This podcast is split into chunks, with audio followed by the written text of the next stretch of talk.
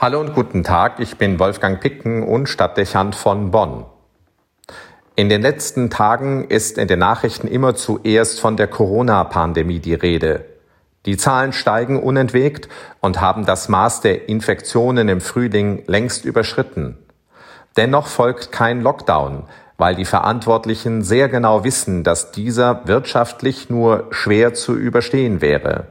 Sicher, das Virus scheint bei den meisten jüngeren Menschen weniger aggressiv zu wirken.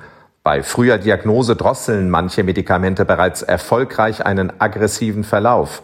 Aber die Zahl der Patienten, die dennoch eine Intensivmedizin in Anspruch nehmen und künstlich beatmet werden müssen, wächst rasant an.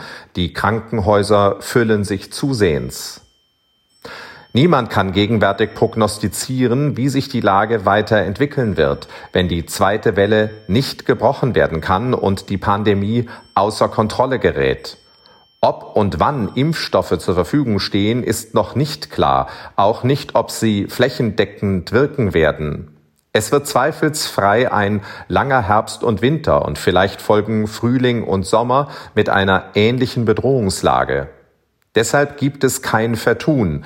Im eigenen Interesse und im Interesse eines jeden, dem wir begegnen, sind Umsicht und Rücksichtnahme gefordert, damit ein zweiter Lockdown verhindert und was noch wichtiger ist, ein Anwachsen der durch Corona schwerst Erkrankten und durch den Virus zu Tode kommenden verhindert werden kann.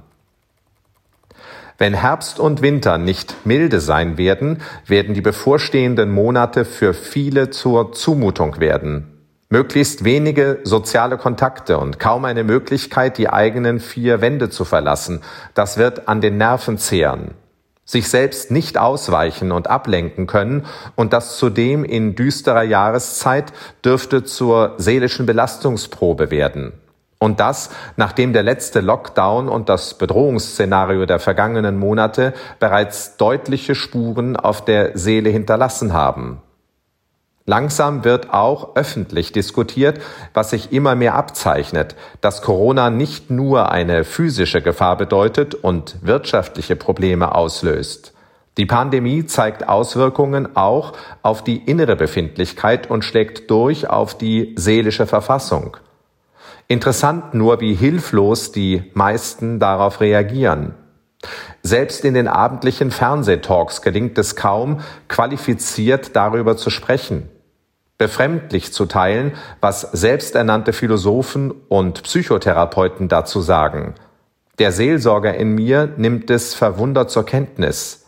Es wirkt geradezu unbeholfen und verlegen, wenn sich die vermeintlichen Fachleute zielgerichtet um die Feststellung drücken, dass die fehlende Antwort unserer Gegenwartskultur auf die Existenzfrage zum gravierenden Problem weiter Teile der Bevölkerung werden könnte.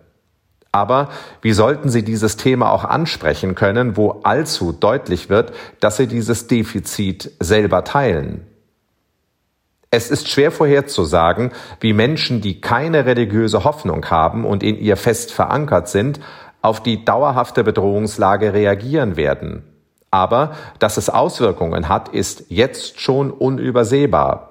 Selbstverständlich lässt sich dieser Mangel an Religion und Transzendenz nicht wegphilosophieren oder durch eine Psychotherapie ausgleichen. Das wissen diese Fachleute, allerdings ohne es ehrlich ins Wort zu bringen. Sie müssten ihre eigene Weltanschauung dabei in Frage stellen. Ja, am Ende müssten sie genau das und unsere Zeit auch. Besonders in der Existenzfrage bewährt sich der Glaube und wird damit seine Notwendigkeit deutlich.